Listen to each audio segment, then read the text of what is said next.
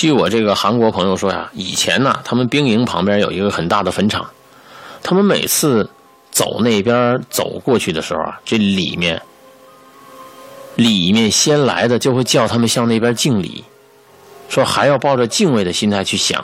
听说是以前打仗的时候啊，说壮烈牺牲的英雄，而且还告诫他们晚上千万不要去那边，说如果你要去的话，会见到不该看到的东西。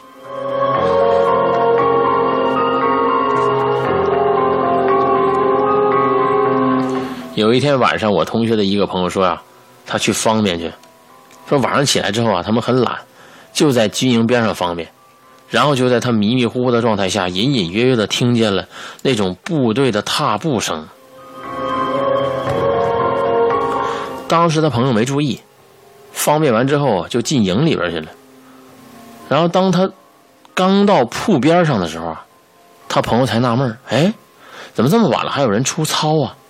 好奇心驱使他看个究竟，他看看是哪个部队这么倒霉，还有哪个排的，还他还被罚了这么晚还出操。他出去后才发现呢，现场没人。但是没人的情况下，他还是听见了那些踏步的声音，于是他就沿着踏步的声音呢找过去了，也不知道什么原因吧，他竟然没有注意到自己已经走到坟场区了。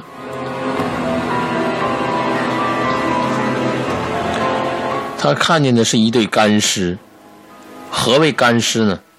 就是皮包骨的那种人。当时好多皮包骨的人正在那里出操呢。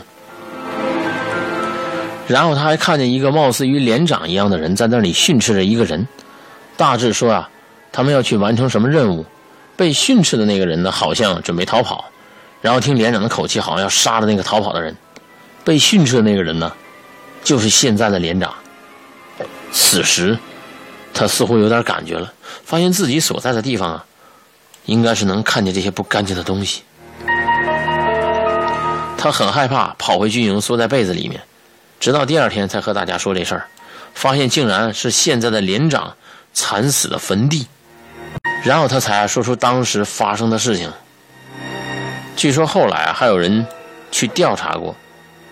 原来当时那队人呢，在任务的时候啊，个个都已经中毒死亡了。据说现在的连长啊，在他们出发前对大家下的毒，